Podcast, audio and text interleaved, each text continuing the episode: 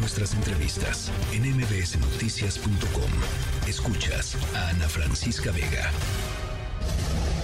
Entonces sacaron un video en donde van entrando a frontera con Malapa 20 camionetas y están de lado y lado de la carretera gentes aparentemente recibiéndolos. Y sí pueden ser bases de apoyo que hay en algunas partes del país porque les entregan despensas o por miedo, porque los amenazan. Pero no es un asunto general, es un asunto muy limitado a una región y ya se está atendiendo, ya está la Guardia Nacional, pero así, en nado sincronizado, como si dominara el narco en todo Chiapas y en todo México. Esto tiene que ver mucho con el poco contenido que tienen para atacarnos. No hay miga, cualquier cosa se vuelve viral o la vuelven viral.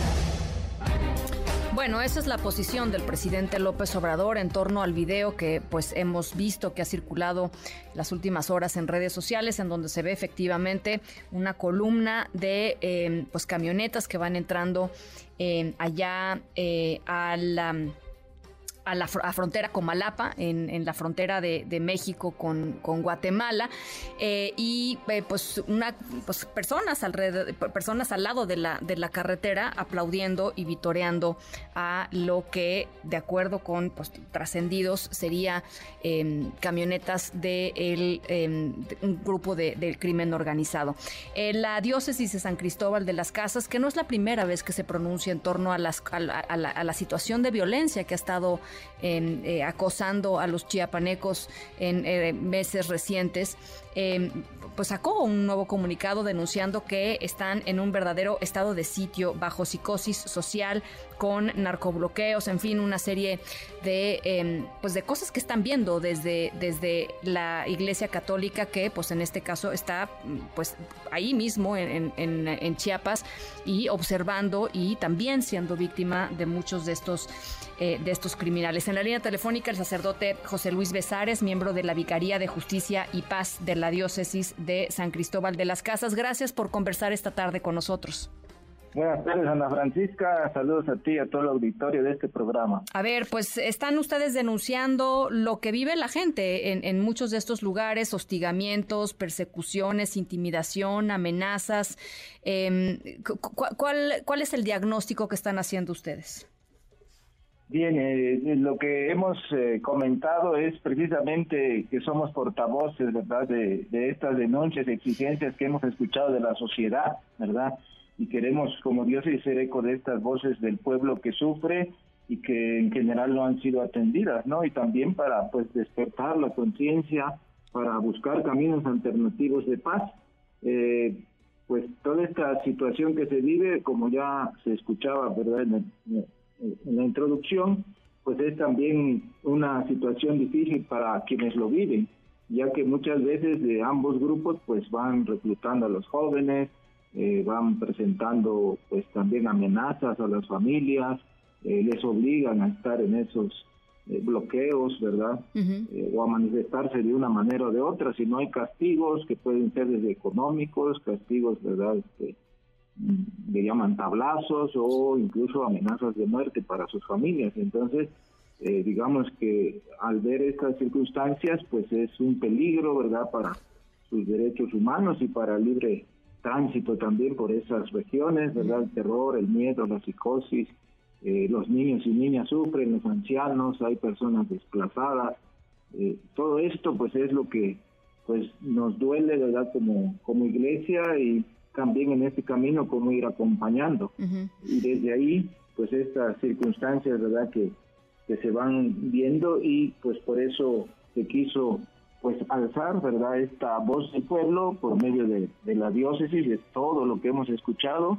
Este comunicado pues expresa, ¿verdad? Estas circunstancias, situaciones difíciles que, que vive el pueblo, ya saben y se ha escuchado en los medios, precisamente también los cortes de luz, el internet, o sea, no hay comunicación, la luz eléctrica, todo esto pues está pues afectando también a, la, a las personas, ¿verdad? Este, incluso por, por conservar sus alimentos, porque alguien que pueda tener refrigerador y tiene ahí los alimentos pues, se le echan a perder, ¿verdad? Porque es una zona de calor. Sí, mucho calor.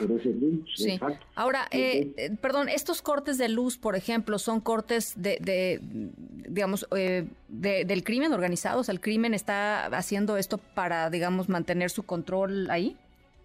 Entendemos por lo que nos han reportado que, que sí, que es como estrategias, ¿no? De ambos grupos para poder, pues, como estar en su en su batalla, digamos así, ¿verdad?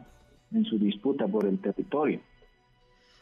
Em, ahora, eh, eh, ¿dónde está el, digamos, frente a esto que nos está eh, narrando? Eh, primero, qué difícil vivir así, por supuesto, pero en segundo lugar, pues dónde está el Estado que pueda de alguna manera, eh, no digo, pues no digo terminar, porque pues sabemos que es complicadísimo, pero sí por lo menos eh, hacer que las consecuencias en la vida diaria de las personas no sean tan brutales como las que están sucediendo. Sí, de hecho, pues se ha escuchado esta, algunas declaraciones públicas sobre Chiapas, que Chiapas está en paz, que no pasa nada. Y pues eso, la verdad, ha causado mucha indignación de, muchos habitantes de nuestra entidad chiapaneca, ¿verdad? Incluso el viernes 22 se manifestó el Consejo Directivo de la Coparmex Chiapas, ¿verdad? Hicieron un comunicado público dirigido al gobernador del estado, expresan esta preocupación, ¿verdad?, por las condiciones de inseguridad, de violencia que ellos dicen se ha recrudecido en las últimas semanas y casi lo mismo parecido, ¿verdad? Ellos hablan de desapariciones, extorsiones, bloqueos de vialidades, disparos de armas de alto poder y también de los comercios de autoservicio que de esa zona han suspendido temporalmente sus operaciones, ¿no? Incluso hablan ellos de, la suspensión de clases en, esa zona como una medida de autoprotección para los niños y para los maestros que ahí están. Eh, y pues que no es solo en ese en esa parte, ¿no? Eh, Chiapas hemos sido pues noticia nacional e internacional, pero en otros lados, en otros municipios, no solamente ahí, en esa parte, digamos que ahí se ha he visto un poco más, pero también están otros municipios como caso de Villaflores, ¿verdad? Donde ayer, en estos días también está la disputa, en Cintalapa, en Ecosocuautla. Teopisca, ¿no? Teopisca también allá en la región de, los Altos hacia San Cristóbal, aquí donde estamos, la Concordia, Independencia, que ya son de, de, la otra, de la de Tuxtla, Villacorso, Revolución Mexicana, bueno, todo esto nos han reportado, incluso hacia la parte norte, ya colindando con Tabasco, en Reforma Chiapas, también ha habido estas eh, noticias pues, de enfrentamientos, de, balaceras, ¿verdad? Entonces, eh, y la parte de Tabasco, ¿no? Se ha hablado en las noticias en esta semana también de, no e mal recuerdo, de Cárdenas. Y esto es muy y esto es muy reciente, ¿no? Porque, a ver, no, era Chiapas, o sea, no, o sea, Chiapas no, digamos, no ocupaba un, un tema particular de preocupación en términos de violencia hace cinco años. Simplemente no, estaba. De hecho, se fue haciendo poco a poco. Eh, como diócesis eh, se estaba denunciando ya desde el 2020, precisamente pues esta situación que se venía como viendo que iba a escalar, pero no sabíamos a qué dimensión. De hecho, se este, emite una carta pastoral que ya se titula Caminemos juntos a la luz del Señor, eh, que salió el 5 de enero de 2020 y que fue hecha pública en la peregrinación de ese 25 de enero, cuando peregrinamos como pueblo creyente, firmada por el obispo Rodrigo, y ahí en, eh, la página 10 del folleto que se emite, ¿verdad? Ahí se hablaba ya del crimen organizado, que se decía ocupa más espacios cada vez más en el territorio chapaneco, ¿verdad? Y que dolorosamente se iba sumando a, a la situación nacional ante este esta lucha, ¿verdad? Y, bueno, es lo que ya se denunciaba desde entonces, ¿verdad? Eh, entonces eh, entendemos que a partir del 2021, si no más recuerdo la fecha, es como el 7 de julio, cuando empieza a estallar pues esta parte eh, en, en y luego en Tuxtla con el asesinato de un jefe de plaza, y a partir de ahí pues ya te llevamos dos años, ¿verdad? con este incremento de la de la violencia, vamos para tres. Entonces, es ahí donde notamos este incremento y también como dioses responder, ¿verdad? Desde ahí en nuestra asamblea diocesana, pues es, es la construcción de la pastoral de la paz, ¿no? También como búsqueda de, solución. Bueno, pues eh, es importante y me parecía muy importante escucharlo de su propia voz, de gente que está acompañando, digamos, al pueblo eh, chiapaneco en esto que cotidianamente están viviendo, para contrastar, la verdad, con lo que se escucha en la mañanera y con las acusaciones que se hacen eh, de, que, de, que, de que esto es una exageración o de que los conservadores o de que los medios de comunicación estamos magnificando algo que que en realidad no es tan, tan grave y tan importante. Me, importaba mucho en ese sentido pues eh, poderlo escuchar de su propia voz. Eh, padre, muchísimas gracias por conversar con nosotros y seguimos eh, pues en, comunicación. Muchas gracias a ustedes también por darnos voz para que se pueda saber también lo que está sucediendo aquí en pues en nuestro estado y pues que esto nos ayude a buscar caminos no de confrontación sino también de búsqueda de diálogo de paz y es lo que hemos hecho de hecho la ahora que fue en Pueblo el Diálogo Nacional por la Paz este fin de semana, pues se participó también como como diócesis, una comisión encabezada por el obispo diocesano, ¿verdad? Sí. Y ahí llegaron más de mil personas, ¿verdad? A este evento. Y comentaba el obispo, ¿verdad? ya que regresó, decía que hay una señora, dice que tiene ocho hijos, no, no nos dijo de qué estado, pero dice que de sus ocho hijos, cuatro están desaparecidos, ¿verdad?